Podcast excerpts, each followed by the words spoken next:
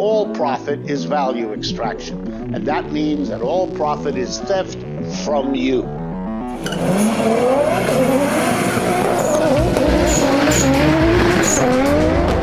Corporate America is on welfare, and, and they we got to get them off welfare.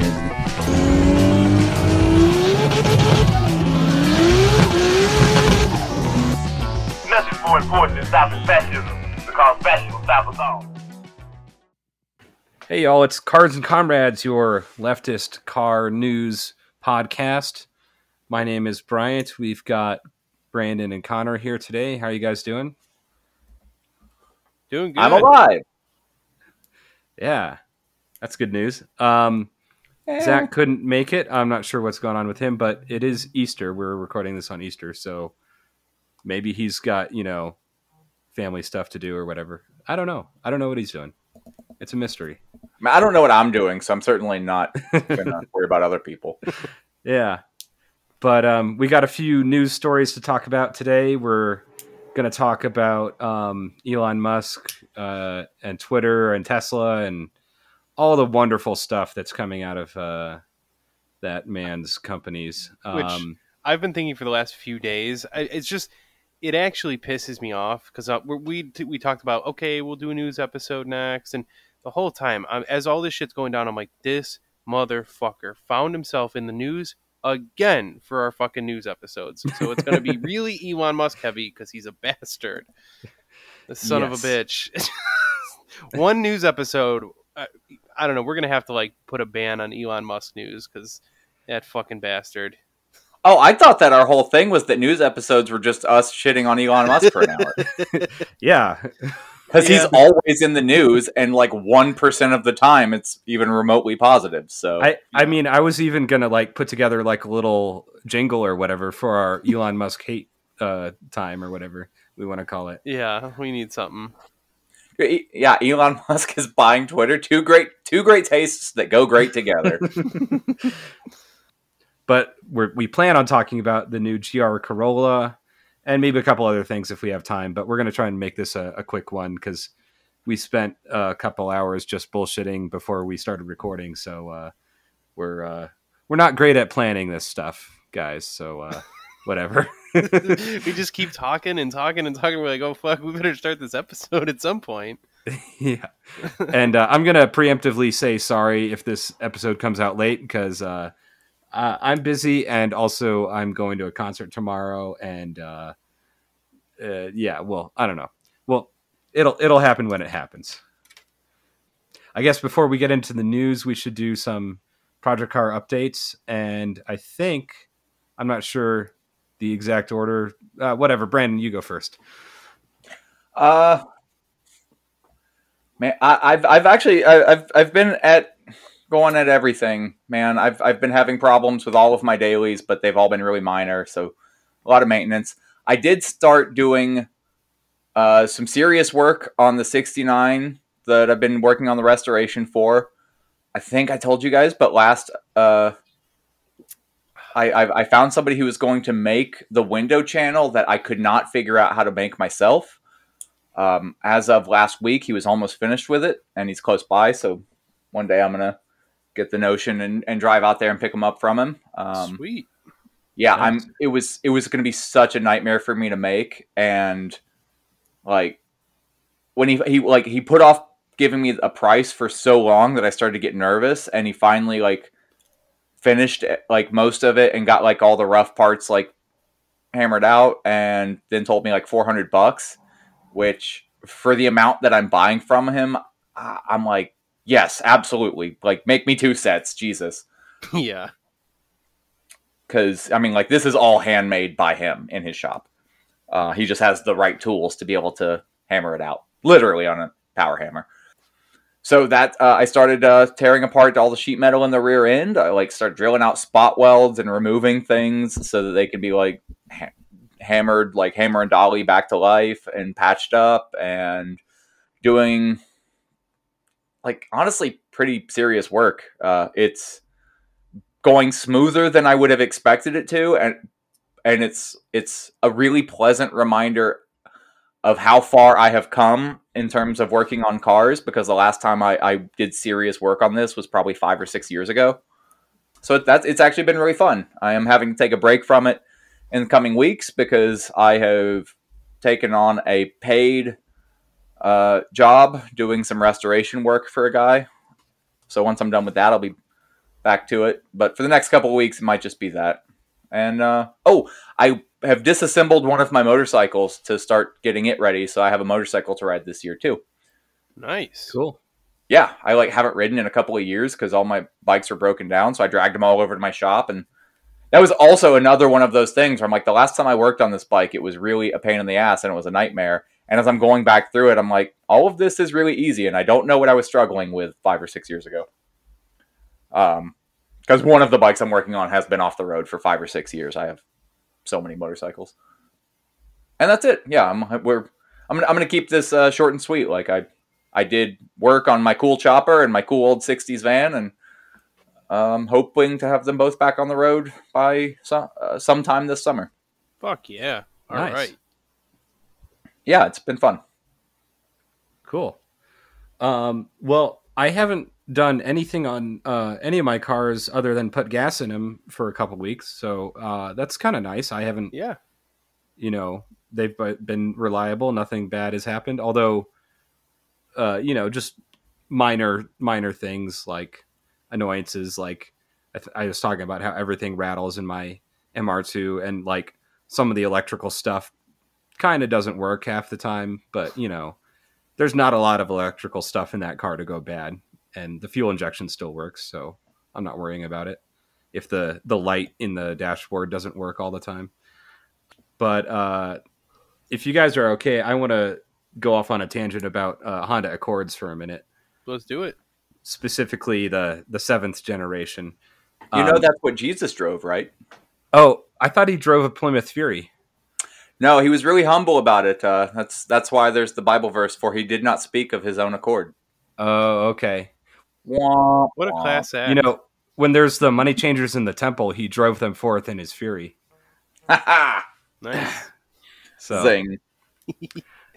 but uh, what was I going to say? Oh, so I I've been looking at buying another car to replace my Subaru eventually. Like right now is probably not a prudent time to to buy a, a No, used car or any not. car for that matter. it is not. Um, keep what you got. Every, Yeah. every listener, keep what you got. If you got to fix it, just fucking do it right now because it's bad. yeah, and that's probably what I'll do for uh, you know at least six months a year or so. Um, but you know, the grass is always greener. And one of the, I don't know, I'll just list a couple of the cars I, I've been looking at. Um, uh, Mazda Speed uh, three, so the turbo version of the Mazda three. Uh, if I wanted another hot hatch, uh, what was the other one? Um, I was also thinking about a Chevy Volt plug-in hybrid, and that was more when I had a longer commute. But you know, it wouldn't Yeah. hurt to get you know 100 miles per gallon. And uh, what was the other one? Uh, well, anyways, uh, uh, Honda Accord seventh gen, because that is the the last generation that they had double wishbone suspension, but the first generation of the uh, K24 engine, and that's a What pretty. they, so what did they switch to if not a double wishbone? Uh, it's all struts now. Boo! I know, sucks. yeah. What a fucking downgrade. Yeah, I think I mean Honda has really kind of lost their way in a lot of regards. Like they do some really cool engineering every once in a while, like but like their suspension is no longer quite as special as it used to be. Yeah, But I think there's a lot of companies that build up a certain reputation and then try and coast on that and cut corners. Because they're like, oh, everyone thinks we're reliable, so we can kind of cut some corners and get away with it. yeah. When you And say like- some companies, do you mean all companies? I mean, yeah, I guess that I'm, I guess that's just a commentary on capitalism, and it? It's just, oh yeah, they all do that if they can. Right. If they develop that particular reputation, they will do that. Well, and you can see it also even with the um the seventh gen Accord. They cut a lot of corners when you look at the corresponding Acura models. Um, there's the Acura TSX, which is actually based on the Euro- uh, European or JDM version of the Accord, uh, which is a little bit different than the American version. Mhm. But like, you know, they upgraded like I think the the Accord makes like 160, 170 horsepower, and a slightly warmed over version of that same motor in the Acura makes like 200, 205, depending on Hmm. the year. So like, you know, it's it's not like it's not like huge things. It's like cam profiles and like valve diameters and Yeah. a couple tweaks here and there. But they're like I don't know if if you guys don't know listening, uh, if the listeners don't know, like the Honda K24 has like huge tuning potential. Like people make like 500 horsepower out of those engines, and you can make you know easily 300 horsepower on like stock internals. Uh, from what yeah, I I'm pretty sure even the K series is now becoming a common swap, mostly for this reason. But they can handle boost really well. But the other thing they do is they can make power in naturally aspirated setups pretty well. I mean, it'll cost you some money, but like if you switch to like an individual throttle body setup, right. I mean, you can make three 350 NA in a fucking Yeah. you know a four banger. Like it's they're pretty they're pretty stout motors for sure. Yeah, and and you can get a seventh gen Accord at least where I live for like seven thousand bucks. Which- like they're not super expensive. What was the um what is the uh, year range on the seventh gen again? I, I can't remember. I want to say it's like 2002 to like 2011, Okay. somewhere in that range, maybe 2003. Um, I should have probably had this uh, open in another tab here, but yeah, 2003 model year to 2007. Gotcha. But I think I think 2011 is when they stopped using double wishbones. So it- that that would have been the eighth gen, I guess. okay. Also, I you have a really loud keyboard.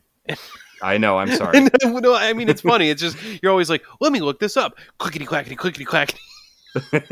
I usually edit it out, but uh, Uh, it's yeah. fine to leave it in. I think it's funny. Okay.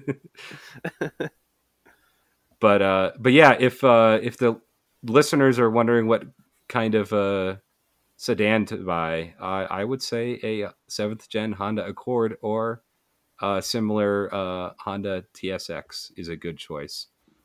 I'm not necessarily going to buy one anytime soon. So that's all. I've got. They're, they're, I'm worried that ever being able to afford a used, like a reasonable used car, might just not be a thing anymore. Oh, I know. I mean, I was looking up reviews of the the Acura, and like so, uh, someone had a video from like 2019, and they're like, "Oh yeah, you can buy these for like four thousand dollars," and nowadays they're like twelve thousand. I'm like, "Oh god damn it!"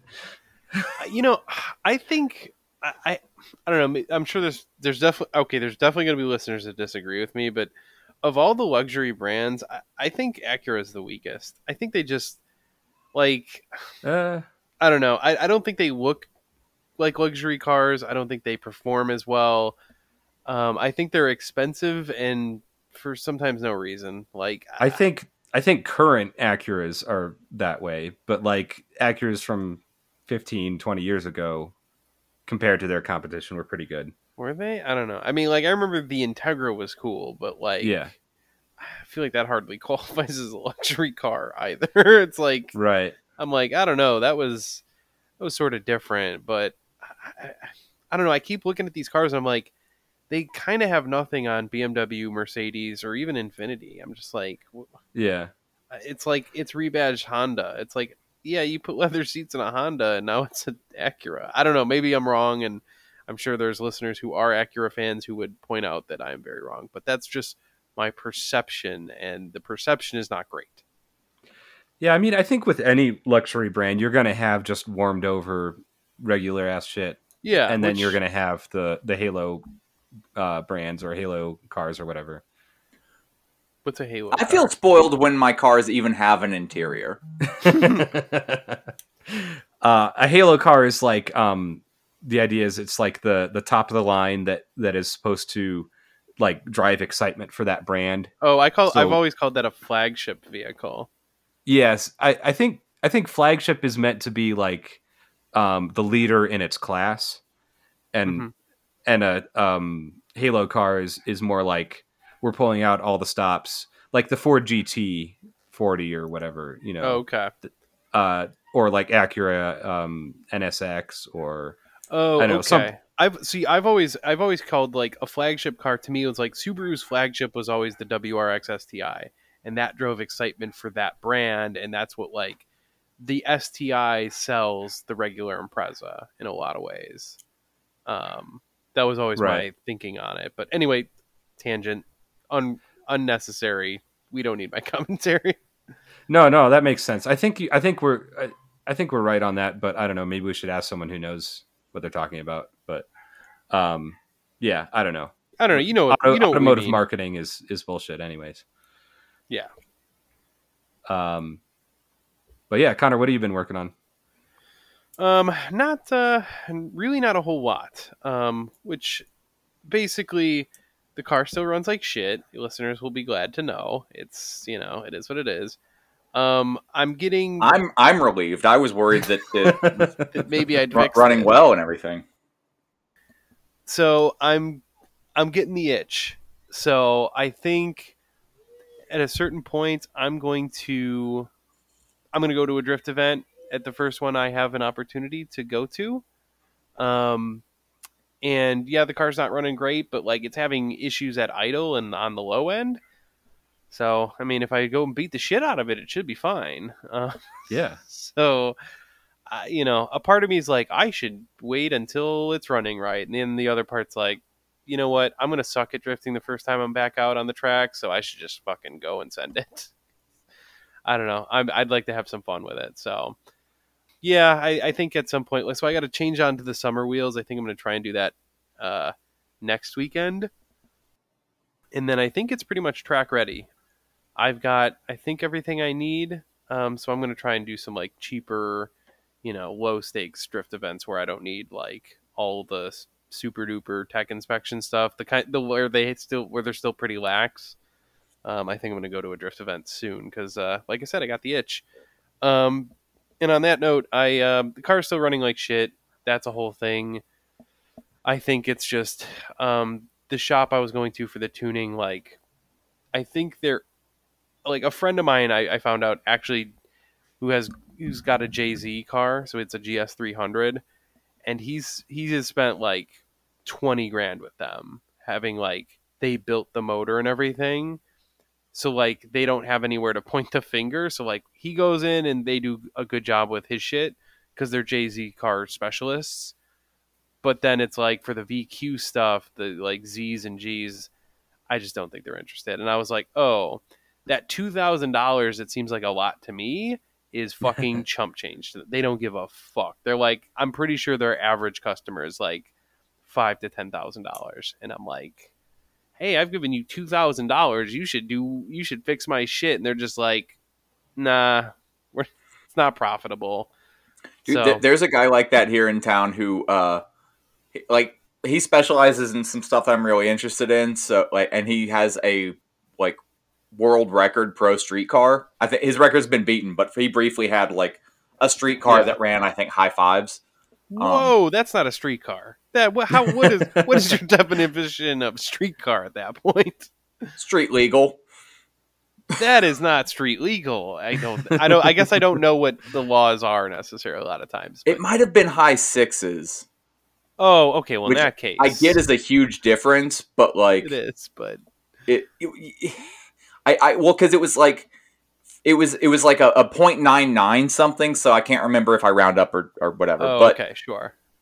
But no he, he took it on power tour dude he drove it a thousand miles on highways Okay, there you but go. But it also yeah I, i'm gonna go with 599 i think was what he ran um My God.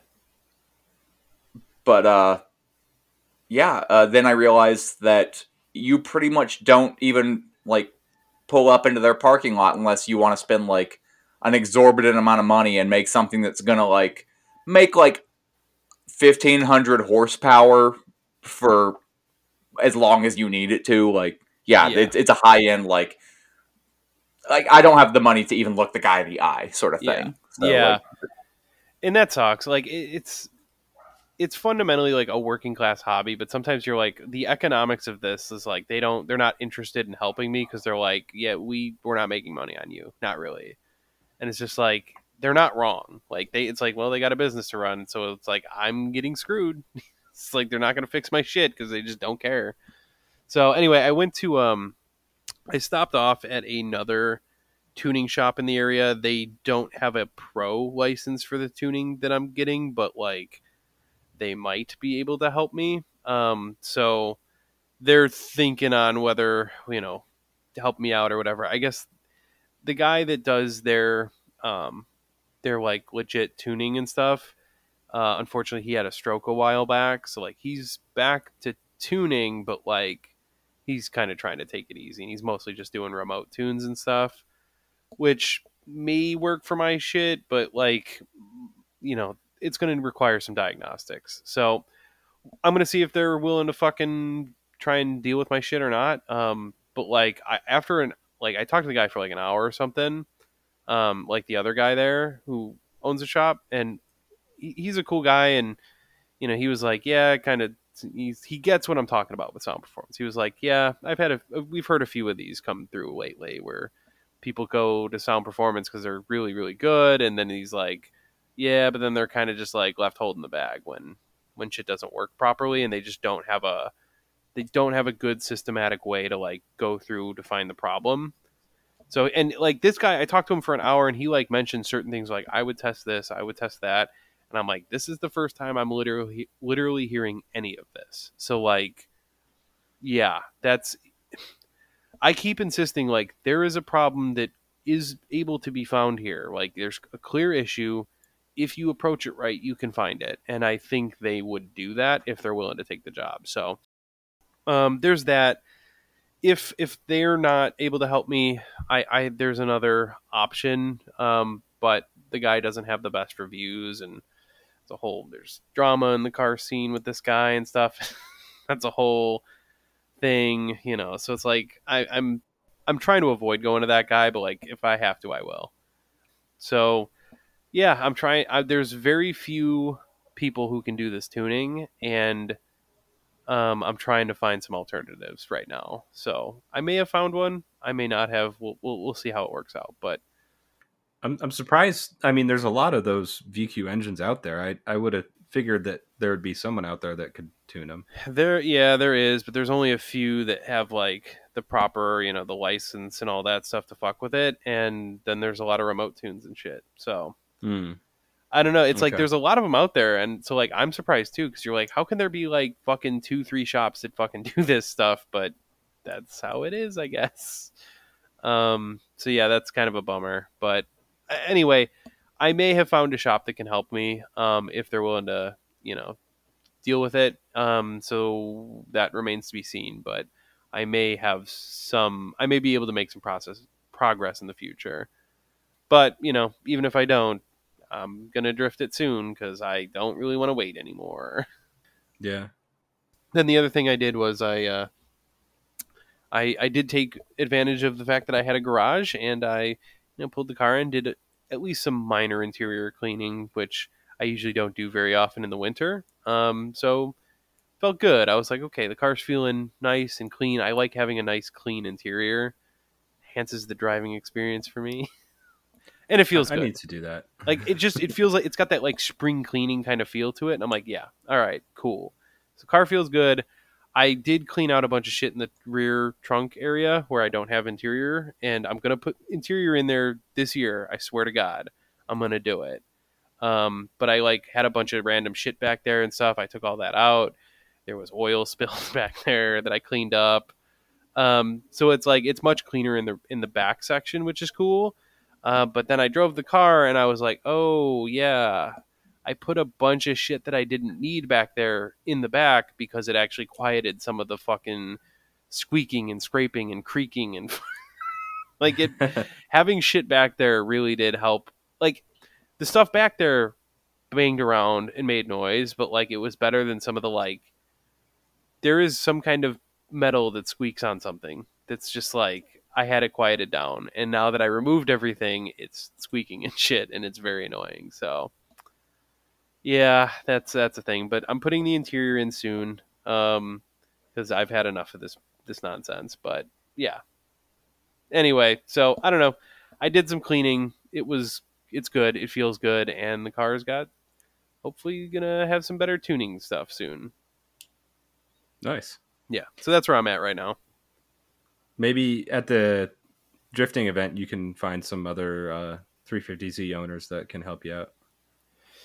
Uh, yeah. Unfortunately, you know, at this point, most I've I'm the kind of veteran with the VQ at this point, Oh, where it's like I know more um, than a lot of folks now, and unfortunately, like it's uprev tuning, and like you can go on their website and see who's able to do uprev tuning in the area, and there's literally three places. So Uh, yeah, that's the that's the trouble. It's like it's literally it's there's not many places that can do it. Um, so I don't know. Who knows? If I have to, maybe I'll branch out and go, you know, to like Wisconsin or something, or Indiana if I have to, um, or if I can find a good fucking tuner, maybe I'll go a little bit further. But I really would rather not do that. I'd rather just get it done locally. So yeah. yeah. Um, yeah, that's where I'm at. So eventually, hopefully, the thing that I spent a bunch of money on will run right at at some point. Yeah, I hope so. Yeah, good luck. yeah. Anyway, that's all I got. Cool. Um, Boopity boop boopity boop boop boop boopity boop boop boop boop. Uh, breaking news. That's that's the part of the show we're at. We're at the breaking news part. Boop boopity boop boop boopity boop boop. This is cars and comrades with with your car news updates. Boop boop boop boop boop boop boop. so should we talk about how uh, Elon Musk is a shithead? Or no, um, we have the Brandon. You wanted to talk about the Starbucks union. Well, you know, we didn't really need to get into it too much. I just wanted to give a shout out to the Pittsburgh Starbucks. That was, uh, I believe, what the first Starbucks to go union, and they did it with a unanimous vote to, to do it. So, uh, you know, good Yeah. good job, guys. Ha- Happy happy to see that sort of thing going on in uh, like the very town that I'm living in. Well, hell yeah. They were the first in Pennsylvania, or I thought I thought the first was in Buffalo, New York. Uh, maybe that was it. I, I I think I saw something about it being one of the first, and I wasn't really sure where it fell. But I was Yeah. mostly focused on the fact that it was a unanimous vote. That, Yeah, that that's kind of very me That's very pretty cool. amped on it. Yeah, Yeah, The- I, I, I know I got the news in the context of a couple of like what uh, Pittsburgh and like maybe Eugene or s- somewhere in the Pacific Northwest. They had the the other one that uh, just went union. Yeah, they're making real big progress. I mean, that's one of the most inspiring um, union drives in a long time. Starbucks and um, the Amazon union that was Right. uh, in Staten Island, run by Chris Smalls. That guy's that guy's cool. Every every quote that I see from him is just like the hardest shit, man. that that that guy might be my fucking hero at the moment. yeah. I I saw some people being critical of him for going on Tucker Carlson. Um, I guess Tucker wanted him to like shit on AOC or something, but basically he just s- stuck to his message and talked about how you know workers need unions because Oh, good. uh yeah so like he didn't he didn't let uh fox news uh drive the narrative or whatever but i mean i guess there's room for criticism there but i don't know i everything i've seen him say has been right on the money. And i don't know. I, I did also like how he's just uh dressing he's not like putting on a suit to Yeah. to go and meet with these people or whatever. He's like fuck you i look good the way i'm at, i'm dressed anyways so i don't need to wear a suit. I also did like the one quote that I saw from him about AOC, where somebody asked like how he felt about her lack of support, and he just said uh, what like she don't- she or asked what he thought about AOC, and he was like, she doesn't deserve this moment. Yeah. yeah yeah Yeah, dude. Uh, sh- shout out to everyone who's who's doing the fucking thing, man. Like, go to your workplace, organize. It's great. yeah Oh yeah. Yeah, and I guess also shout out to the uh, DSA folks that I was talking to yesterday that are on the labor commi- committee and are doing all that organizing work. So yeah, so yeah, so Elon Musk is uh, is kind of a shithead and uh, wants to buy Twitter. Um, Yay. I support it. just, Why not? Just burn the whole thing down. Turn it into My 4chan. favorite criticism so far is that he's he's buying it because he feels like they're censoring people too much. But then at the same time, uh, somebody like some blogger or something just wrote a, a critical article about him, so he canceled their Tesla order. yeah. Uh, and I think I my favorite take was like um, someone was just saying, "Oh, you don't want people tweeting that photo of you before you got your hair plugs." yeah.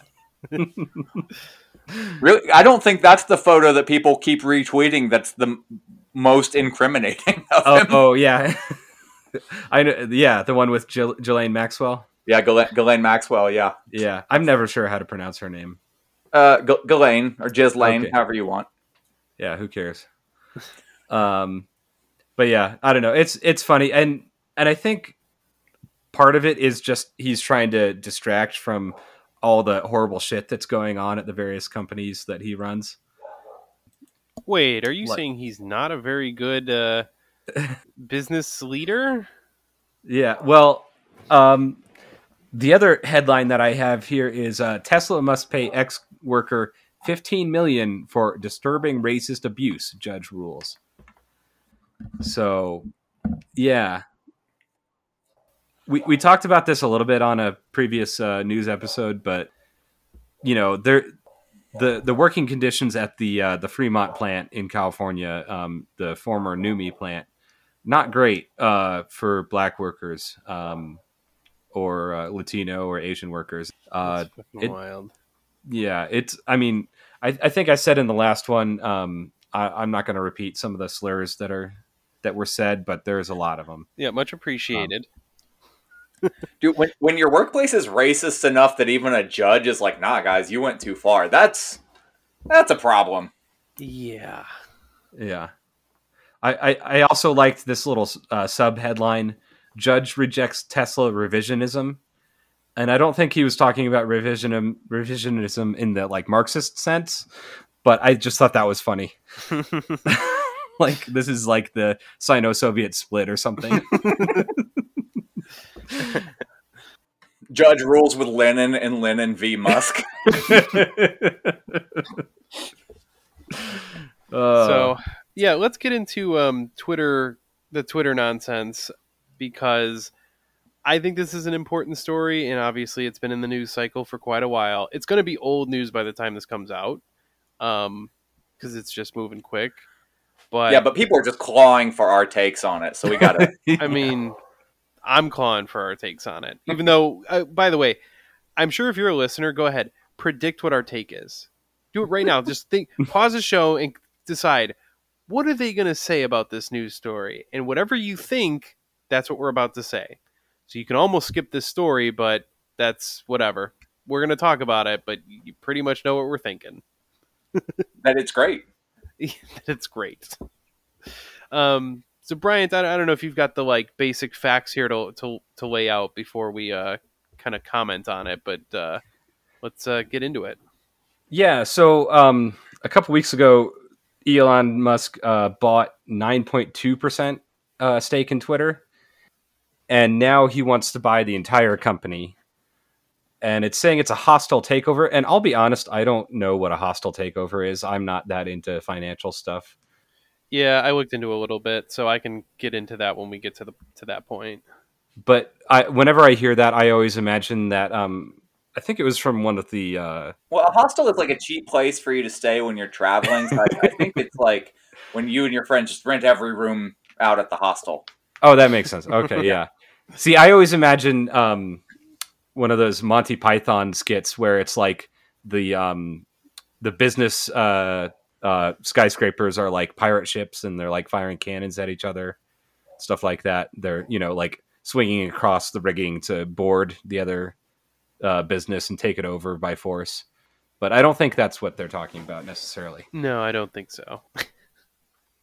so, um, yeah, a little bit of background here. Basically, there's a few things at play here, and it's kind of hard to really judge what's going on. Like, and it's difficult to get inside the head of Elon because he's a fucking maniac and he can do whatever he wants, and he clearly chooses to do. He he takes that like as his prerogative. So his initial thing was he buys up a bunch of shares really fast, which he also, by the way, committed fraud in doing so. Um, of course. So, um, part of like SEC filings is to like make sure that information is available. It's sort of this idea that like, oh, you know, high finance is like transparent and accessible, even though it's really not. But like, he he didn't file with the SEC about him buying an enormous stake in a fucking social media platform. Um, it was, and it's one of those get to it later sorts of deals, but like it's playing it off as if like, oh, this is no big deal. He was just oh a little bit late, and you know, it's just government bureaucracy, right? And that's how a lot of people are portraying this. But like, uh, to be clear, when the richest people in the world do any trading stocks, they have money managers do this shit, and there are standard forms and standard fucking SEC filings that they're supposed to do. So like the fact that this shit wasn't done is very very shady. It is not like a oopsie it's not a like oh this guy just didn't file his tax return this year and he'll do it next year. This is deliberate. So like one there's some shady shit. It seems like he was trying to amass uh, a pretty big stake in twitter before like it became public knowledge. Um he's the single largest shareholder now right? He, like he's yes yes he is he Um, doesn't own a, a majority of the company but he is the largest shareholder Correct.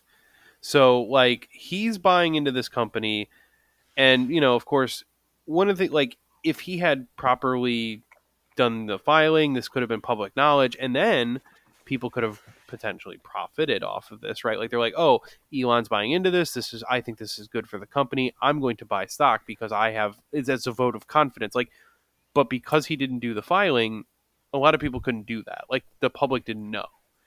And so, one, that's pretty fucked up. He's like blatantly committing crimes, and of course, no one's going to give a shit. He's still going to. It's it, it, there's no consequences for him. We know this. There's nothing new there, but uh, of course, it just goes to show that they set up these rules, but the rules are for us. They're not for them. Um, so yes, he becomes the largest shareholder in the company, and here's kind of the thing: he starts using this to generate some media buzz, as Elon is one to do. He's very, very good at this. So there's news story after news story, and people are starting to wonder, oh, is this going to be good? Is how is he going to influence them? Oh, he's he likes free speech and stuff, and so he's going to in- exert some influence to make Twitter better. And oh, he's got some big ideas for making Twitter better and all that, all whatever bullshit nonsense. So this all serves Elon Musk very, very well that people are saying these wonderful things about it. Um, he's in the news. His brand is growing, and he's pretending he's a like freedom crusader, right? He's got this like weird internet libertarian persona, and he adopts that persona because it's profitable for him. It drives his mon- his profits. This will increase Tesla stock down the line because he's in the news, and that's good for Elon. That's why he does it. So part of like he buys into this company, and then he starts backing off. Right? They they offered him a board position because Twitter, uh, the board of directors of Twitter, is scared shitless. They're like, uh oh, oh fuck, we're about to like really get our shit rocked if we don't do something real quick. So they kiss his ass. And they're like, we'd love to have you on the board and everything. And Elon Musk was like, yeah, cool, I'm with it. And then he backed out at the last minute. And it, they said, oh, it's because there's a provision in there that, okay, hey, you're not going to like do some bullshit, right? And, you know, uh, there's news articles out there how he's, oh, you know, he didn't like this one provision. Fucking nonsense. Okay, that provision was always obvious. You don't buy this much stock in a company without like knowing that this is part of the deal. Like if you come on the board, you can't like disparage the company and like try and tank their stock. Obvious provision. Everyone knows it. It's stupid. And then there's, you know, the New York Times and shit is like, oh, he just like discovered this random provision he didn't like. And it's like, dude, this isn't even the fine print. I mean, th- this is like basic 101 shit that they're pretending that Elon Musk just discovered. And it's like, that's, I'm sorry, that's just not what happened. He's playing it to his advantage. But anyway, so the Twitter board is trying to placate him. And then he starts playing around with the idea of mm, maybe I'll take Twitter private and I'll buy the whole thing. And he's certainly got more than enough money to do it. And here's the problem for Twitter. The reason this is a big deal, they can't just say no. they have to consider the bid because they have a responsibility to treat the shareholders like what's in their best interest, which a- a sane person would think selling your company to Elon Musk is not in your best interest, but maybe it is. I mean, the guy does generate increases in stock prices, whether that's, you know, because he makes a product better or not. I mean, we know that's not the case, but like he, He, barely makes a product better, yeah. or at all, let alone better. Exactly. So, but like it could, in theory, be viewed as a good thing for shareholders. But obviously, he's an eccentric maniac, and there is he's got every reason to just try and destroy Twitter. I mean, what does he give a fuck? Um, he he could destroy it. He could turn it into 4chan, and uh, I, I don't know how 4chan stock is doing right now, but I don't think it's doing very good. so that's kind of the the thing, and so Twitter's trying to resist this to a certain extent. And this is kind of the big news um, like as of thursday or friday. This is where the twitter board has kind of come un- to the understanding that this is a potential hostile takeover. So apparently i didn't fully understand this before a company can be taken over by a shareholder against their will and like if they just own enough of the company that's it that's the end of the game oh you just got bought and it's like, well, we weren't for sale, and it's like, well, you just got bought, so doesn't really matter. And that's if they get a controlling share, and I think that's about fifteen percent. So if he owns fifteen percent, it becomes Elon Musk's company essentially. Like he's the biggest, you know, he's over some threshold where he can really make some big decisions. So, So it's not it's not even fifty percent of the company. It's just he needs enough to Yeah. more than anyone else. Correct. And that's Okay. why if he was going to join the board, he would be limited to 14.9% of the company and he can't exceed he can't grow to 15%. You know what I mean? Right. And so that's when he starts playing around with the idea of maybe I'll buy the whole thing. Of course, this is this projects the fact that he's the richest man in the world, he can do what he wants, and this generates a ton of buzz for him. It's great. It, it works out very well for him. So the the most recent news that I've heard is that the board of Twitter um, has engaged in a uh, they've they've put in place a poison pill plan, and I was like, what the fuck is that? So I looked into it a little bit, and here's what I can tell you. It's basically a shareholders' rights plan, which every publicly traded company has this. It's basically in the event of a hostile takeover, like where you have a shareholder who is amassing a big chunk of the company and they're going to try and start doing some bullshit. What can happen is the board can vote to put in a shareholders' rights um, thing, and what it does is basically there's different ways to write it, so they're all slightly different, but they have certain defenses. And in Twitter's case, what would happen is any shareholder who owns Twitter stock would have the option to purchase more Twitter stock at a discounted rate that is below market value.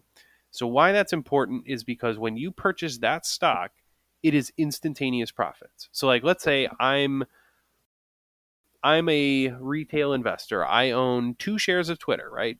Just it's in my whatever. I own two shares, um, and I'm just some small time investor. I would have the option as a shareholder. Uh, I'm pretty sure, uh, but I would have the option to buy at a discounted rate. And so, like, let's say that it's trading at forty-four dollars. I don't know what the rate is, but maybe I can buy it at thirty-nine dollars or thirty dollars. I don't know. Like I said, I don't know the rate, but I could buy the share at this lower price, and then I can sell it on the market for the market value. So that's literally instantaneous profits. But what this does is it creates new shares in the company. So for everyone, it's kind of like how the US dollar is created out of debt. It's the same concept here. The existing shareholders now have the option, and most of your retail investors aren't taking advantage of this. The big investors, the people on the board, the rich people who have a big chunk of this in their portfolio, they have an option to do this. And this creates new shares of the company, which dilutes all other existing shares. So, like Elon Musk having, let's say, 9% of the company, they put in this plan. All of a sudden, a bunch of people start buying these new stocks. What happens is now Elon Musk's share goes down. He now owns 8%, and then 7%, and then 6% because it's hard to keep up with that um, situation. So his stock is getting diluted, and he's exempt from this. He can't. He has to buy at market rate. He can't buy at the discounted rate. So like he's now betting against hundreds, thousands, or maybe millions of shareholders who are buying at this discounted rate and diluting his shares. Um, so it doesn't make a, hostile takeover impossible, but it raises the cost of doing so it, significantly. So it's basically it's a defense mechanism for companies that don't want to be taken over. So it's a complicated, it's a weird, complicated strategy, and I can't help but think it's kind of funny that it's like, wow, that's maybe we should just have a situation where people can vote and be like, hey, no, we don't want to be taken over, but whatever. it's I, I don't know how speculative it was, but I've actually seen one person uh, write something with since I saw the poison pill pill thing, yeah. and that was basically that he doesn't have enough money to buy Twitter. Um, I would say he he does. Um, it would Okay, so no, but they, they laid it out in such a way where uh, it is estimated that he I, I forget how many what was what was the price again like 30 billion for to- what? uh, for, for to do like the hostile takeover to buy like enough shares in, in Twitter. So his um his offer to buy the company outright was like fifty something billion, which is Okay. a fifty percent premium over the share price. So like it's more than the company is technically worth on paper. Okay, so the the problem that he encounters is that to generate that sort of uh, money, he, he has to either liquidate assets or take out a loan. If he liquidates assets, in theory, and we all know how people get around stuff, but if he liquidates like fifty billion dollars worth of assets, he takes a hit in terms of taxes and things like Yeah. that. And to take out a loan creates its own sort of subset of problems. Uh, especially on a bad investment. If they're if they're using a poison pill and they're raising the price of the company artificially this way, um, it's harder to get a loan for that for sure.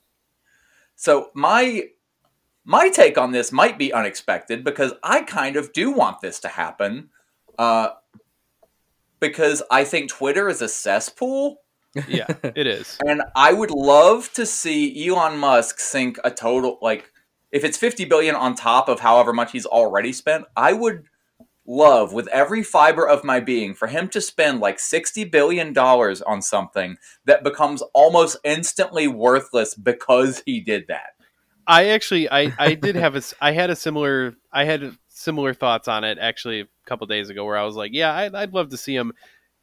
It would be so relatable. Like I've like, oh, this would be like this motherfucker buying my Camaro. Like, yeah, do it, motherfucker. Something's gonna break. It's just it's gonna be worthless. But like, a part of me thinks I'm like he does have the money to do it, and I don't know that it really matters to him. And if he comes away with Twitter as an asset, his followers will like a new myth will be created around Elon Musk's genius to justify it, and I think it could quadruple Twitter stock in a few years based on nothing, based on bullshit, but like it could happen. so like a part of me is like I'm a little bit nervous about that. Like it could be successful, even though it shouldn't be, and on like there's no factually it shouldn't happen, but like he's a fucking grifter and a half and he could it could pay off for him and I don't want to see that happen. Yeah, I, I've listened to enough Trash Future to know that uh, NFTs are going to be involved in some way in the future, if they're not already. Yeah. No, no, that's that's how they're gonna. Uh, that's uh, Starbucks' plan sh- on for how they're gonna afford to pay the new Oh. union workers. Right. Yeah. Okay. uh, Yeah, I don't know. It's it's it's um it's a wild situation, and and a part of me, I'm genuinely. The last news I heard was, I I I- did see some talk that, you know, if Twitter engages in a poison pill kind of plan, that Elon Musk he was alluding to to a plan B, but it sounds like his plan B was actually just like, oh, okay, I won't buy it then. Um, which I don't know what you guys think. I don't know if there's any way to suss out an answer. I don't know if he was ever serious or not. And it, I could I could see arguments in both ways. Sure, it makes perfect sense that a billionaire piece of shit like him would want to control media just like every other billionaire. Of course. why not? You know what I mean? So that would benefit him. But at the same time, so does like doing this kind of plan, which he savaged Twitter in the in the process, right? So he's like kind of taking down Twitter in a way that like he's you know trying to take him down a peg or whatever. So he hurts them, um, which maybe he wanted to do, and he also improves his own brand. I don't know if he was ever serious about buying it. Like it's weird that he's like, "Oh, I'll join the board," and "Oh, now I won't." That's very suspect, and they're acting like, "Oh, he just discovered this obvious provision that everyone knows ahead of time, and that like would not be news to him." And that's what caused him to back it's out. Schrodinger's Musk. He's simultaneously like doing this as a joke and also deadly serious about it. And Yeah, whatever pans out was what he is going to claim he wanted the whole time. that's that's kind of my thinking. Is like, yeah, he might have bought it. Like, it, it would benefit him, it, but like at the same time, kind of seems like he was just he wasn't serious. Like he's like, yeah, I, I could I could buy your company. Like, watch, I'll make an offer. And now he's making the fucking board shit in their pants, but like it's not actually serious. It, seems like he was he was already fucking pulling some bullshit, but he got he took over the news cycle for over a week. In a in today we know that like something happens and 24 hours later it's gone. So he took over the Yeah. news cycle for a week, and that is impressive. So like it kind of seems to me like it was never a serious thing, but like yeah, he would have gone through with it if if it benefited him. But like this seemed like a way to generate publicity. Like he is like the Britney Spears of like early 2000s for like business is He is fully enough of a narcissist that he would spend like $10 billion just for a big look at me moment. Yep. And and Yeah. that's so that's the thing and i think it's it's probably going to benefit him like i saw the bootlickers come out of the woodwork and i was like damn it's he galvanizes these fucking people and like it is a flex and i'm like it works. Uh, these people are nuts. They, they're just out of touch with reality. Um they literally were like he's a crusader for free speech and he's gonna i was like oh my god you people are how do you believe this? But they do. So yeah that's that's the thing. I think he was He's all a crusader for his free speech. yeah. Yeah. certainly. So yeah there's the uh i feel like that's kind of the the, the twitter take uh, uh, unless anyone else has anything to add but of course we have to talk about billionaires trying to own media and everything we see naturally Yeah. I mean, I, I got a couple things to talk about before we move on, just real Yeah. quickly. hit it Um, so this is a little bit older news. This is from uh, March. Um, Tesla was the least reliable uh, electric vehicle in the UK nice um, from a survey of uh, of drivers, uh, but also the the most popular. So um, Yep. all the all they keep keep selling even if they're uh, unreliable.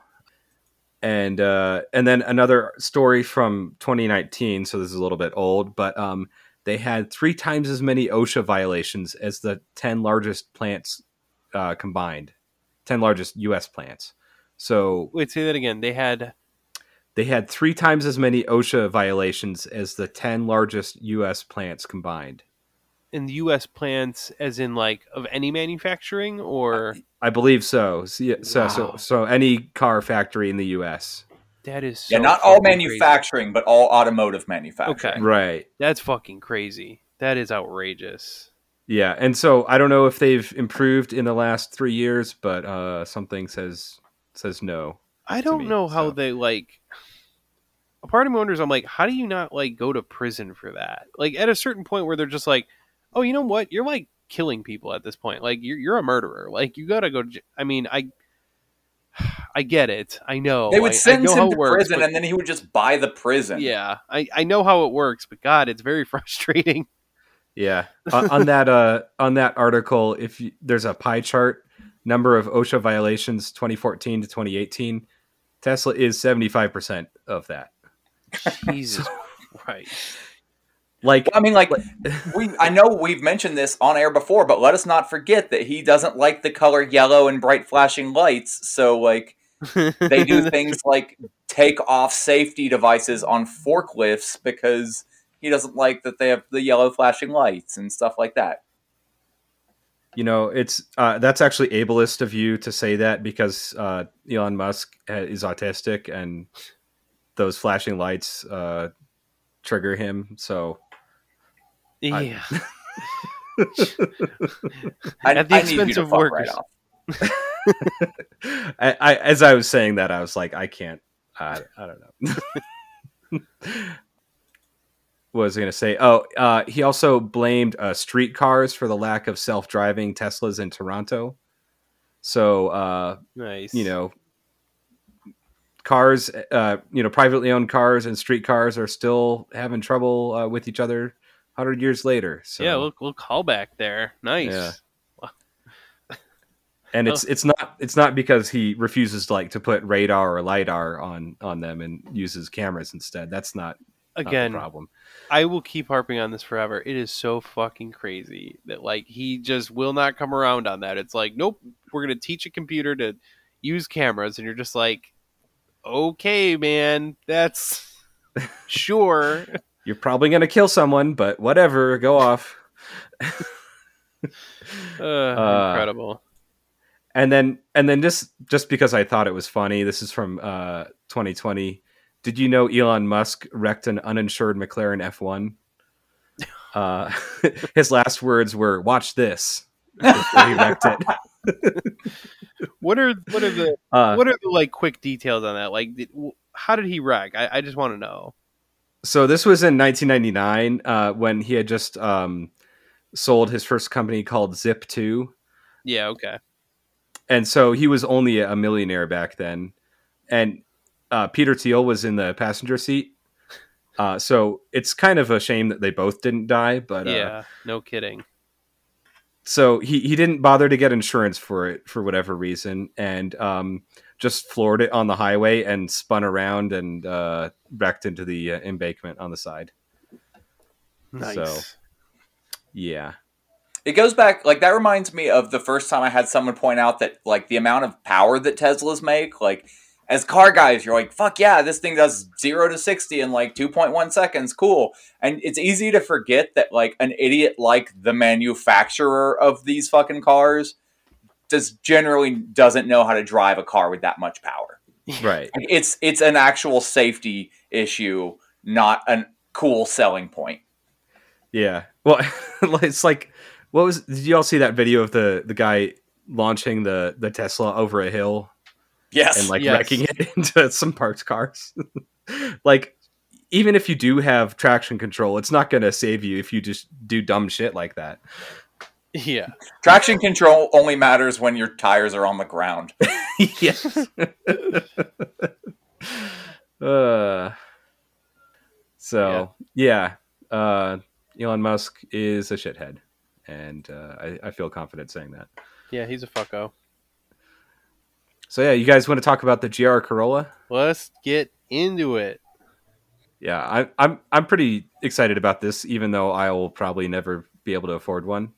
But uh, I don't know. I think it's. I, I just I was telling Zach the other day. I think it's cool that um, you know, Toyota's making sporty cars again. Yeah. It's about time. And, yeah, I, I I mean all the GR cars have been pretty cool. Yeah, they uh they seem to be coming out with some like halfway decent stuff. Um I'm interested in the GR Corolla, but I think it looks really cool. I I- and, and I'm I was almost surprised when I started seeing the sporty looking Corolla hatches and I was like it's actually a decent looking hot hatch. Um but you know, I'm a little skeptical still. You know, I, I'm becoming more interested in hot hatches, but like, I felt like we'll, we'll have to talk about some of the details that have been revealed so far in this thing, but like they were talking a target of around 300 horsepower or something, and I thought I was like, ah, seems a little low um, for for the time. You know, I mean the the STI hatches had that or pretty nearly that, you know, a decade ago. So I'm like, ah, you know, it's cool that it's Toyota though, so it's probably going to be super reliable and like Subarus are just not. Yeah, I just I don't think they are. I mean, I I got a I have a friend of mine who's all about Subarus. He's like, no, they're the most reliable things ever. I was like, my dude, I don't think so. Man. He's like, oh, you just gotta maintain them meticulously like a fucking maniac, and then they'll last forever. And I'm like, that's any car. If you Right. that's I'm like, yeah, if you do your oil changes on any car, they'll last. Like that that helps a lot, man. But Yeah. As long as you adjust the valves every 20,000 miles on this Lamborghini, it'll last for at least 50,000 miles. that isn't No. that wild? Like the most expensive cars in the world, they like don't. They're like. They all have under fucking twenty thousand miles because they're fucking. They will break if they go beyond that. They're just like, how is this the best engineering or whatever? I'm like, what are you doing wrong? I mean, you get some Well, fucking race idiot- engineering and reliability engineering are pretty wildly different animals. I Right. mean, look, there's a lot of people who are driving on the street with like seven, eight hundred horsepower fucking turbo monster ass things, and they just like, oh, they have forged internals and like an upgraded oil pump, so they're fine. Whereas like a Lamborghini is just like seven hundred horsepower, but like it's gonna cost you eight hundred dollars for every oil change. Oh, and by the way, this thing's gonna blow up at fifty thousand. Ain't no way around it. That's just I, mean, I maintain my point because, like, if if that thing is making 700 horsepower, it's probably doing it with an engine like a third the size. It weighs a thousand pounds less for some reason. It has suspension where you won't even notice speed bumps. Like, Yeah. I'm not gonna advocate for that. I'm just gonna say, like, as a, for a drastic comparison, like, no, you don't take an F1 car out on the road and just scoot around for 20,000 miles. Like, Yeah. Yeah, and and I mean, we'll see how reliable this uh, Corolla is. I mean, I, I'm pretty impressed by it, but it's a 1.6 liter three cylinder, so they're putting a lot of boost into it. Like it doesn't say in this article like how many pounds of boost, but it's got to be a lot to make 300 horsepower out So, of a 1.6. and that's the same. I'm, I'm pretty sure that's supposed to be the same engine they're using like the GR Yaris, right? It's just going to have Yes. more power. Yeah, it's just slightly tuned up. Do you know what like kind of gas mileage the GR Yaris gets? That's a good question. It's like look it I. I have become just like interested in it, like just like my Z gets really good gas mileage now that I'm making more power and like I've got it tuned and everything. I get really good gas mileage, and so I'm just like wondering, like other cars are they like above that or what? Because I've got a three and a half liter V6, like it's not a tiny engine. Brandon, you don't have to say anything, but Well, I, what I was going to say was actually more, uh, not just criticizing you, you guys' tiny motors. No, like that. There's there's two ways to make power. Like in speaking in broad terms, there's two ways to make power. One is RPM. You just wind the fucking thing out, Yep. and as long as you have enough airflow, you make power. And the other one, which is really the more practical way for all of us, and these work in conjunction with each other, it's efficiency yeah, and like if you can make your motor more efficient like hypothetically it only takes x amount of power to move a vehicle at a certain speed so there are if you can make it more efficient then you have a motor that's still only going to be using like 80 or 100 horsepower to move but just so happens to like do it maybe at a lower rpm which gives you more fuel efficiency or just at the same RPM, but there's a lot more to it when you step on the pedal and it's just more fun to drive, things like that. Yeah, and I wonder like if the reason why they're using a three cylinder is because you don't have as much friction because there's fewer cylinders. Uh, that could be part of it. Um, Hmm. But it's saying uh, 28.6 miles per gallon in mixed driving, which that's pretty. I mean, that's decent for that kind of power and stuff. I mean, that's probably better than I get. Um, although I do pretty, I do pretty well. Like on the highway, I'm, you know, I'm hitting thirty six and thirty seven pretty regularly on the highway. wow, okay, Yeah, that's which- better than any car I own. I uh, Yeah, I I, am got, very like- surprised by that number. That is not bad. It's I got like 32 in my last tank in my MR2. you know, I, I- I'm a part of me thinks I should like test it out, like, and do a couple rounds of like checking like a half a tank of gas, like how far I actually get, and like really testing because I'm going by the gauges in the car, but like it's the gauge in the car is giving me much higher numbers than it used to before the build and the tune and everything. Like I've noticed, I'm like because at certain speeds I knew about what gas mileage I got. You know, it would be whatever. And now I'm like, I can be going 70 miles an hour and I'm like 35 miles to the gallon. I'm like, that's the best I ever got before I did this stuff. And I'm doing it at like 70 and 75 miles an hour. Like, I don't have to baby it. It's like really good gas mileage now. Um, which I'm makes sense. over here so happy that I got a van that's getting 16 and I'm going to be able to get it up to 20 soon. Fuck you. And that's if I don't go over 60, mind you. and and it's funny because like I'm getting this gas mileage and I'm making almost 100 horsepower more than stock. Like, but it's much more efficient now. So I I love it. You know, it's it's it's fun and it's it's quick. It moves and still gets decent gas mileage. So I'm, I love it. So that's why I'd like to see. It sounds like this GR Corolla could be pretty cool. It seems like it's probably going to be kind of on the lighter side, which is I, I'm hoping for anyway. It's it's about uh, last I saw it was around thirty three hundred pounds, so around the same as a Subaru STI hatch or whatever. Okay, yeah, it's it's about actually about what my uh, 350Z weighs too, so it's right in there, which isn't too bad for a newer ish car with four doors and stuff. Right, and all wheel drive too. Hmm.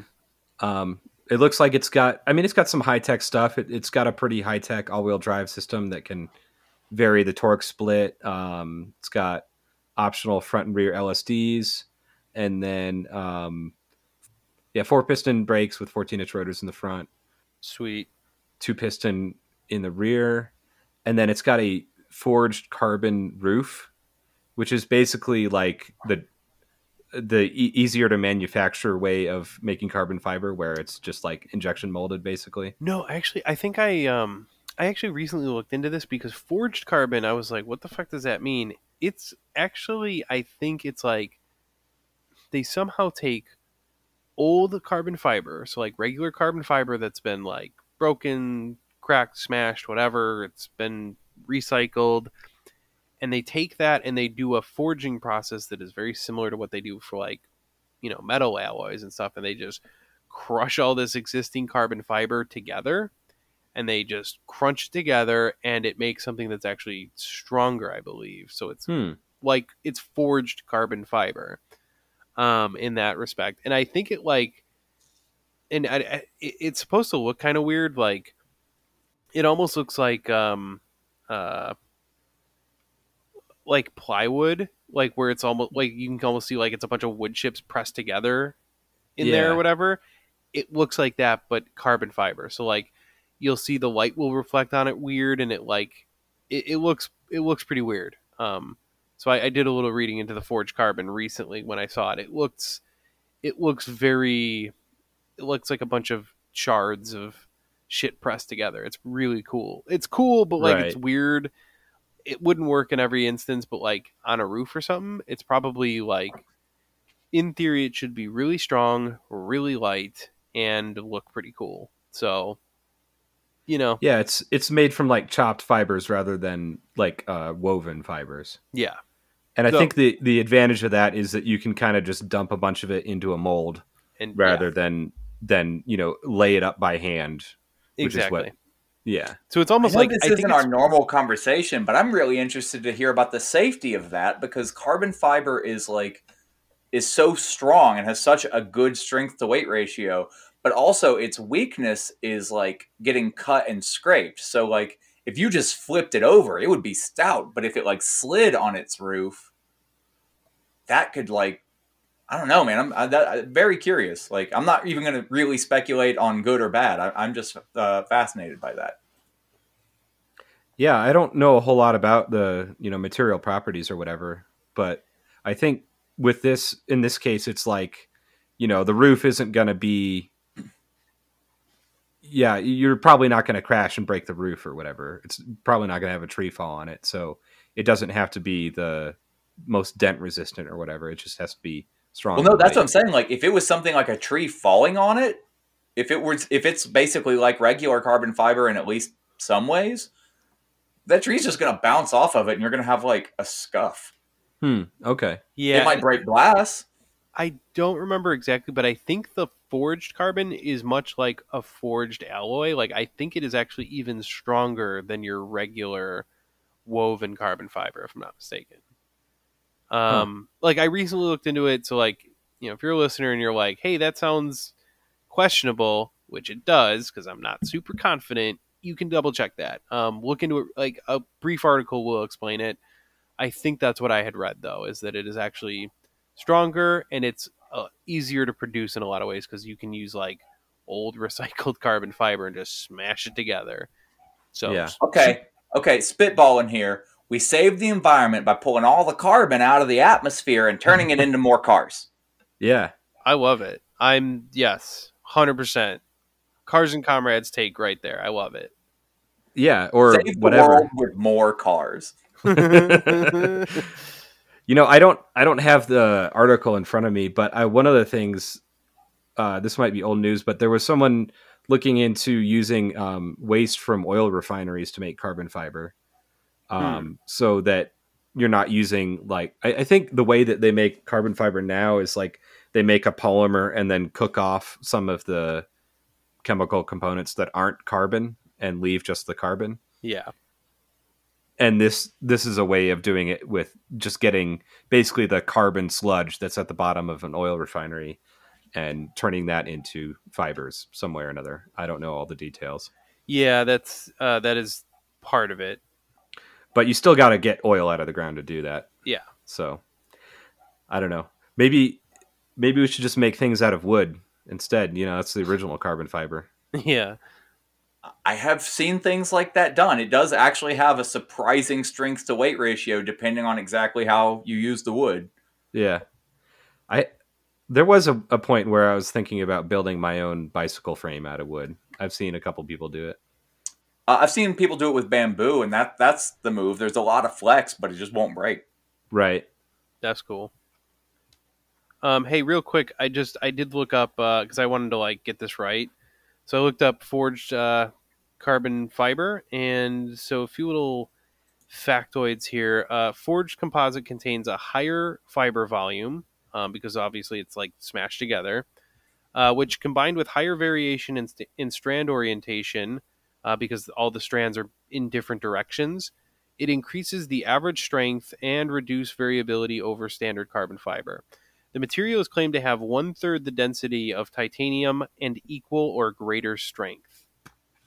So Huh, okay it's also the other thing is because of the way it's like formed and created, it actually is more precise when you like you can make n- more shapes than you could on regular carbon fiber, just because it's like it's chopped up in smaller bits. It's like actually easier Right. to form, so it's easier to work with. It is stronger and it is lighter. Like it's it's kind of a miracle material. So and uh, it, it by this like it sounds like it's in its early stages of you know of existence so like it's going to cost a bit more right now but in theory this could become cheaper than regular carbon fiber at some point yeah so very cool. And you know I, a lot of people were comparing the gr corolla to the sti hatch like we were talking about that a little Yeah. bit. And i one of the things i was saying is like the last time there was an sti hatch it had um, some variant of the ej motor which was designed in or first came out in like 1994 i think yeah so like it was getting a little bit old and not that high tech.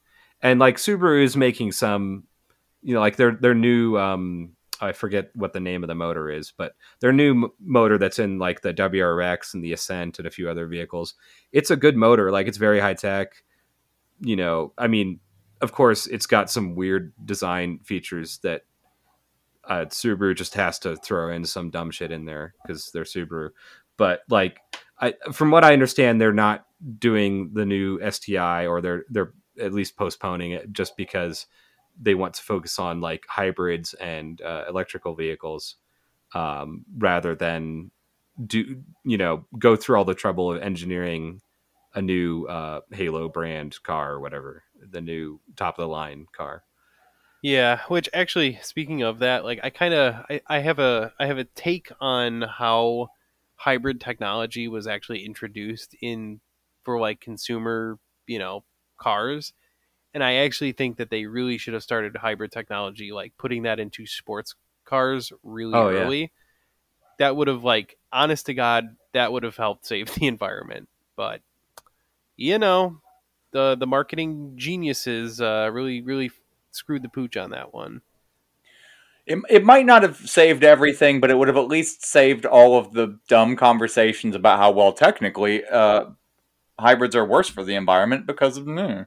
Yeah, and it would have gotten a lot of like people who like performance um, on board a lot quicker because they've just been reactionary dipshits about it the whole time. Like, oh, hybrids are stupid and they're not manly enough, and this is where like our toxic masculinity is like cooking the planet because they're like, oh, I'm not a, you know, I'm too manly to drive a hybrid, and it's like would have been really cool if like we had Mustang hybrids and Camaro hybrids like you know 15 years ago, which was Right. perfectly re- and they could have been way faster than any Camaro or Mustang was at the time. But they could have just smoked them like it wasn't even a question.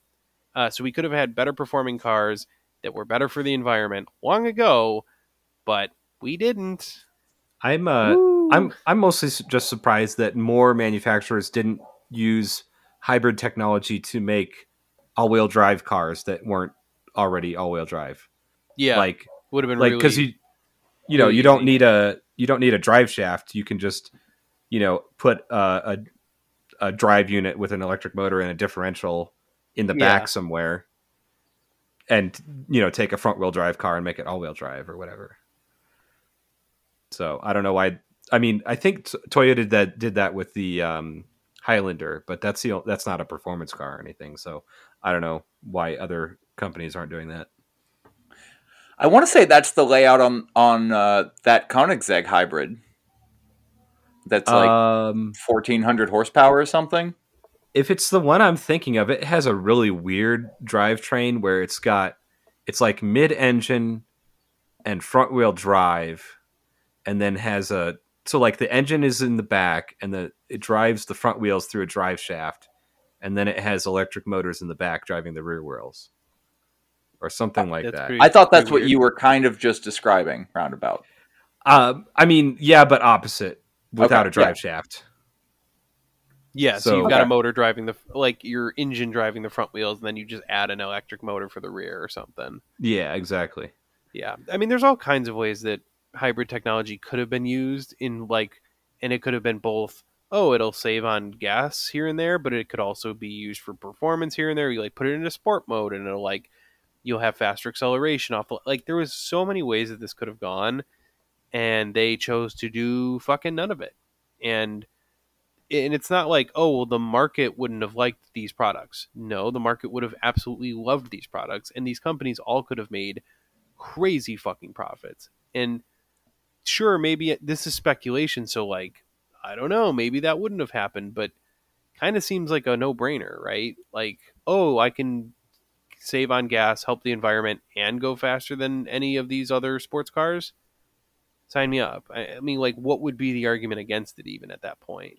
So Yeah. they could have deployed this stuff very early, but obviously they decided not to through incompetence or they didn't want to put the investment in or it was expensive to do, whatever the case may be.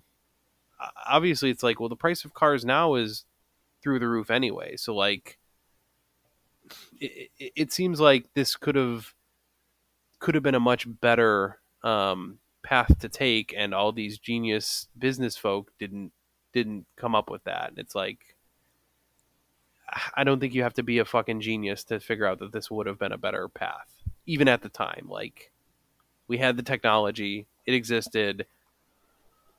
Why would Well, you? how about do it? this? Fuck whether or not they're like cool. What is just wrong with like I just spent eighty dollars filling up my van, and that's going to get me like two hundred ish miles. Yeah. So Yeah. what is the what the fuck is wrong with me getting a thousand miles out of that tank? Like, like all these dudes who who think that like hybrids are so uncool. uh, Like, dude, your lifted Ram that gets six miles to a gallon diesel is not that fucking cool. Like, it sucks. You're stupid. Like, Yeah, I agree.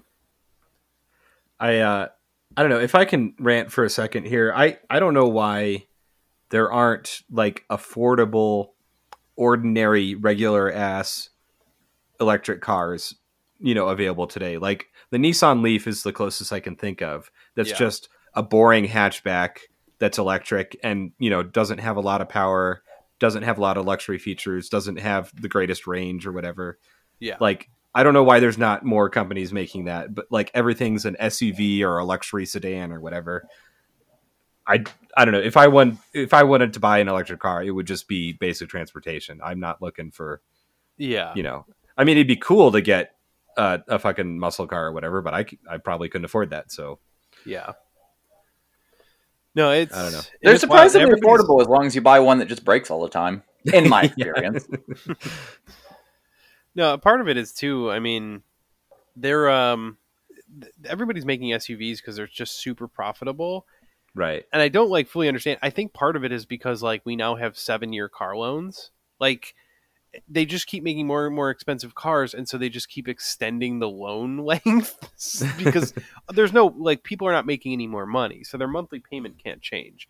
But like everybody's making an SUV now. Like you know, uh, Lamborghini's making one. It's rumored that Ferrari's going to come out with one. It's just like what? And apparently they yeah, make Lotus has more- one now. they make more money on those SUVs than they do on any of their other cars. And it's so Right. stupid. You're just like, this is the dumbest thing ever. Like, what a stupid ass, like, who, crazy, who would buy a Lamborghini? It's just, it's so stupid. But, like, they're profitable no matter what. They're just, they're, they are profitable. And of course, everyone who's bought an SUV fucking for the last 10 years, were, like, I remember when they started talking, oh, SUV and truck sales are way up, and you know, but and the gas prices are low, and that made sense. And I just remember thinking like, th- these people are going to be really pissed in two years when the price of, and sure enough, the gas prices is killing people, and they're like, oh my, and they're crying, and you're like, well, you bought an SUV, like, you had to see this coming. Like, I, I don't understand. like, come on now. But yeah, It's it's Joe Biden's fault that I bought this SUV ten years ago. yeah, Hey, we don't. I know that we don't have this on the roster for news stories, but this just popped into my head, and it, it's the first thing that I might actually say, like, yeah, okay, this is one of the better things Biden has done. But like now, I'm more. I've, I've heard so little about it. I'm more wondering if I've misread or misunderstood something. But supposedly, we're uh, supposed to start shooting for like what 50 miles to a gallon average in the U.S. by like 2026 now. Hmm. Yeah, I, I know they keep changing those or, or raising those things, but I, I think that's like um, is it like corporate average fuel economy I think, yeah, I think it's a it's a it's a fleet average. I'm pretty sure. Um, yeah, so like th- there's ways of getting around that. Basically, it's- if they it's still good overall. Like it's Yeah. better than the average today, but like yeah, they still will sell gas guzzling piece of shit SUVs and stuff, but like they'll also have full electric vehicles to offset it. And so it's like electric vehicles are better for the environment than get, you know, uh, fossil fuel cars. Like they are better. But the problem becomes if you use that, which is like it's better, but it's not like astronomically better. If you start using that to offset the other cars that are worse for the environment, like y- you really get rid of a lot of the gains, unfortunately, by doing Yeah. like by offsetting it that way because it's like they're better, but it's not like it's not like going from oh this is a hundred in emission units and this is zero. It's like this one's a hundred, this one's seventy, and so now we're but we're gonna treat it like your car's average emissions are fifty. You know what I mean? Like so Uh, okay, I have it in front of me now, and it is by 2026. Uh, it will require all cars and trucks to have an average fuel economy of 49 miles per gallon, as to where the current average is 36. Hmm, how is the okay. current average thirty six? I'm questioning that. I I think what they do is they say um, it's not like the average of every single car that you sell. It's your model range is like ten vehicles, and you know one of them gets like twelve miles per gallon, and one gets you know the electric equivalent of hundred miles per gallon or whatever. And so we just average that out across the, the all the ten models that you sell.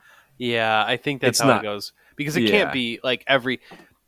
I I would be fine with it if it was like every car like it has to be above 50 miles per gallon or whatever. I'm like, yeah, I I love that. But the problem is the the key giveaway is that like, oh well, now the average is 36, and I'm like, okay, I can definitely think of cars that are not anywhere near that, so they must be averaging it out among the fleet. And like like I was explaining, you can you can dilute that effect very quickly unfortunately so Yeah. Supposedly they are are trying to like get rid of some of the loopholes that was allowing things like Dodge releasing 800 horsepower motors that get like 15 miles to a gallon. yeah. Um, because because Dodge did actually get in trouble for doing that. They they're I don't know. I'm sure the repercussions were like borderline, like non-existent, but that is a, a battle that they've been fighting ever since like the new iteration of the horsepower wars because everything they make gets such bad fuel economy. You know, actually, I'm surprised. I, I I noticed like just last night or something. I was like, I saw another Hellcat uh, Charger or something. And I was just like, I'm actually surprised how many Hellcats are out there on the road. Yeah. because like I see them almost daily, and I was like, oh, that's actually like more than I expected for a top of the line motor like that. There are a lot of them that sold, like way more than I would have expected. And they all still have that stupid fucking yellow protectors on the all of splitter. them, every goddamn one of them. Um, but I did, I, I was noticing. I was like, it does seem like there are way too many Hellcats. Like this, I was all for like, hey, a few Hellcats is cool to have out there, but I'm like, everyone has one now, and I'm like, I don't know how people are affording this, but like, I don't know. How, it, it's just way more than I expected. So, yeah, it does seem like an issue.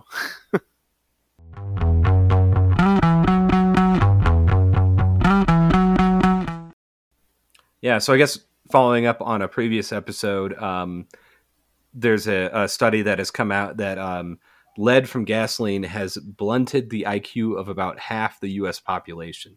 Yeah, I've noticed. So I, I know a lot of people were posting this and saying, "Oh, this explains a lot." I mean, that's the. I mean, of course, that's the natural like joke out there, but like after seeing how people are reacting to Elon Musk wanting to buy Twitter, I'm like, mm, I see it. I see it hundred percent. I've seen it before, but I really see it now. Fifty percent minimum. Yeah, and and as I said in the the episode about lead, leaded gasoline, uh, you know, like generally speaking, it's people on the lower end of the economic spectrum that are suffering the most from this. You know, it's people that live next to highways or they live in houses with lead paint because they can't afford to renovate them or their landlord won't or what have you. So it, it's it's a little bit of a sad story. Um, well, it's it's not it's not a good story no matter how you look at it. You know, Yeah, it's not. um, like think of all the human potential that we've lost from just spraying neurotoxins into the air for 70 years or whatever so yeah, Yeah. i don't know a lot of human potential wasted on a lot of things. It's just it's it's very depressing sometimes when I'm like I think about what what humanity could be and what it is and you're just like fuck. What a what a sad fucking story. I'm just shocked to find out that like the material conditions of your upbringing have an effect on on you later in life. Huh. That is interesting. This is this is the first time I've ever heard this documented. You know, I, I've always heard that like we live in a uh, meritocracy, and like you know, if you just have the fucking will to like do something, there's nothing that can stop you. Everyone has an equal opportunity. These But- consumers just need to make a, an educated uh, decision about the air they're breathing. yeah They just don't have to support the p- people who are polluting the air in their neighborhoods. Actually, so like, you know, let's just calm down before we go blaming the companies. Why are they still in business? That's their fault, right? Shouldn't have bought their stuff. I'm an ANCAP again. Ugh. I, I can't. am not. I'm, done. sorry. I'm, I'm done. uh, All right. Well, then uh, we got this convoy story too, huh? Yeah, I, I had haven't really followed this as closely as the one in Canada, to be honest, but because I was This- busy with this- other stuff. This one really but- petered out real quick. Uh, they were Yeah. they were desperate and like peeing in their pants like immediately. So, what's yeah, I do like that. This headline from the Daily Beast: uh, "People's Convoy gives up, will leave DC after three weeks of doing absolutely nothing." Jeez, I didn't even know they were So- still there. Like, what? There had to be like six trucks driving around in a fucking circle for three weeks. You're like, what are you doing? yeah, this is from the end of March here, so I mean, I, I I think it's all over and done now. But uh, like I said, I haven't really cl- followed it too closely. I can't believe it went on three weeks. I really can't. Like, it Yeah. was. It fell into like disarray pretty much immediately. They didn't have a real plan, and like I, there were stories that like, oh, they're like, oh, we're we're peeing in our pants because we're getting stuck in traffic. And one, I'm just like, this is a message to any. Obviously, our listeners are leftists. If you're going to talk to the media, don't ever tell them embarrassing shit like that. Don't fucking ever say you peed in your pants. Ever. For any fucking if they look at your pants and they're like, "Why are your pants wet?" You say, "Because you know what? I peed it." Or don't even say I peed. I spilled revolution water on my pants. Go fuck yourself. like don't ever say you peed in your fucking pants. And these people are like, "We're peeing in our pants because we're stuck in traffic." And it's like, "You're truckers. What do you I don't remember if we covered this story on the show, but like, how do you not have your backup bottles in the car in the truck? like, yeah, and it's gross. And I'm sure there's a lot of people listening, like, ew, I can't believe. Believe me, I have done it, and you wind up in so You find yourself in some really fucked up situations where you need yourself a bottle. That's just a fact. Okay, you have to get some shit done because we have bodily functions and they cannot be stopped. These Never say I pissed my pants. Simply say someone pissed my pants. I just uh, that's the other the lesson here is just like one they obviously didn't you know accomplish anything whatever but you know I will say a lot of our leftist pro protests don't accomplish anything either Don't that's not like saying don't do it but like you know we got to be realistic. There's 10 of us sometimes at some of these demonstrations and it's important to be there but like don't ever say you peed in your fucking pants. Don't ever tell the press about how we failed in some way like these fucking idiots did. And they're just like they just couldn't wait to go talk to the fucking press and all these dipshits are like just talking about what a failure this is. So that's kind of the perception like everyone perceived this as a joke and like when leftists do protests that aren't the most effective and it's like you'll see 12 fucking climate activists facing off against 300 cops right? That's we, we're used to seeing that but like they don't say stupid embarrassing shit like this. Like they don't like go and cry to the fucking media about like i guess we're just we're just more used to being on the shit end of things and yeah don't ever tell the media embarrassing shit like that because this is fucking a joke and they're getting ripped on for this convoy relentlessly as they should yeah. but I, I, I think my favorite moment was uh, the the bicyclist who slowed down their protest by just biking in front of them. I mean, it's shit like that where like these people were thwarted at every turn. They were disorganized and it was a fucking joke. And it was so apparent and so just if you are a leftist listening like this is what not to do. This don't generally don't talk to the media. Like there are people at every demonstration or whatever who should be talking to the media and you know if it, if that person is not you like uh, and you've decided this ahead of time if it's not you don't don't talk to them just yeah, I, I've seen plenty of people that were just not prepared to be on the media, and, it, And you see it's this- always a little cringe. yeah there's a lot of you know and you see this with some like anti-fascist actions and stuff. You know you have people who are there down for the cause ready to do stuff but they are not ready to be interviewed by media who is going to twist things you say. They're going to ask you fucking loaded ass questions direct them to the person who is a media liaison or whatever you've decided ahead of time. There are people who are there leading demonstrations let them talk to the media. Don't ever you know oh you know i'm so passionate that i peed in my pants for the cause. Don't don't say it. Don't do it because this is the result. You you look like this fucking convoy. So yeah just there are people who are better at talking to the media and these people did not know that. So they revealed all and it is a joke that we get to laugh about now so. Right. Yeah, I, oh, I don't know. It- this is a bit of a tangent, but the the worst example I've seen of that is um, there's a climate group in the UK called Insulate Britain, I think, and they're basically they're saying we need to put like insulation in old buildings to to cut down on energy usage. And one of their, um, I guess, spokesperson was on some like UK news show, and they just tore him apart and Yeah, was like, "Oh man, buddy, you were not the right person for this job." yeah. Which you know that's going to happen to some extent, but yeah, you have to be very careful. Like if you yourself are not really prepared to deal with media, don't do it. Um, Yeah. because they, and I'm not they- that person, so like I I guess Yeah. I shouldn't pass judgment or whatever, but yeah, I don't know. Yeah, I, I'm not that person. You're better off to tell them to fuck off. Like, or you don't have to be rude, but like you can be. Just don't, Yeah. don't you know?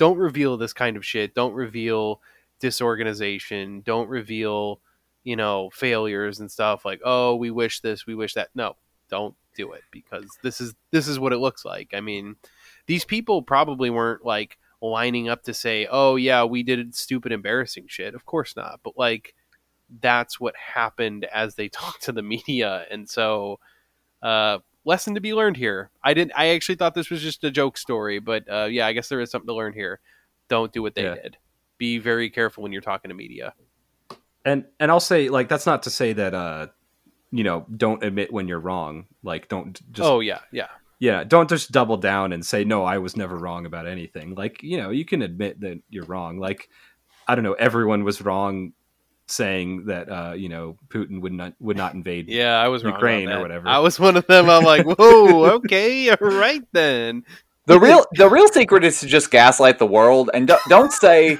that like I would I, I wouldn't go with like I know I, I, I was wrong. I would simply say I never said that. yeah that's i mean God, but the that- important part is that when someone like shows you the evidence that you did, just say that wasn't me. look i want to like i want to argue against you but I, I part of me thinks you're right because that really is what we see every day and it works it just it Well, I literally found out yesterday that a good friend of mine got out of like some shoplifting charges because he stonewalled the police so hard that they were like, "This is not even worth it for the fifty dollars you stole." yeah, I, That's I not had me. a similar moment uh years ago. He, was his friend ratted him out, and he literally said, "I don't know that person."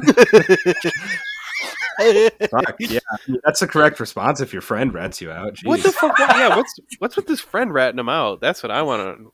uh, they were seventeen. Is, is all I know. okay all Some, right. some, sometimes it takes some some time to learn, and I fear is a fear is a powerful drug. I, I, I'll- Yeah. I can understand that. So, but anyway, I think that's about all we got, right?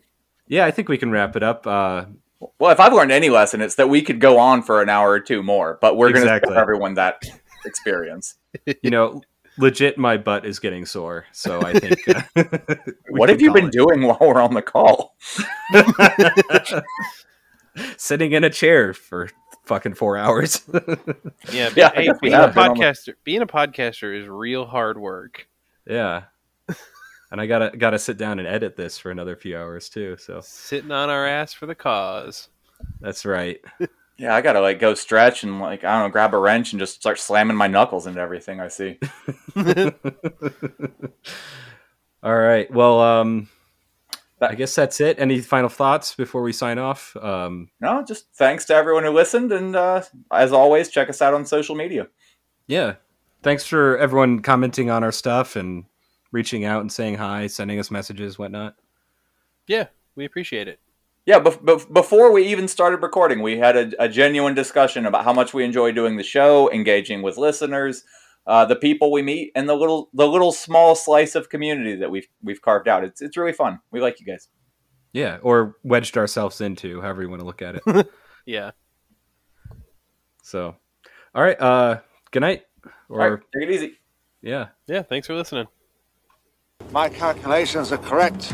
When this baby hits 88 miles per hour, you're gonna see some serious shit.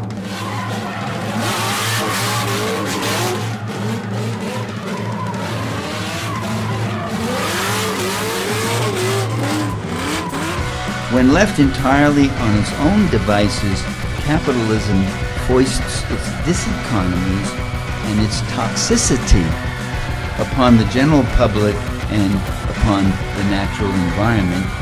And then it does an interesting thing. It eventually begins to devour itself.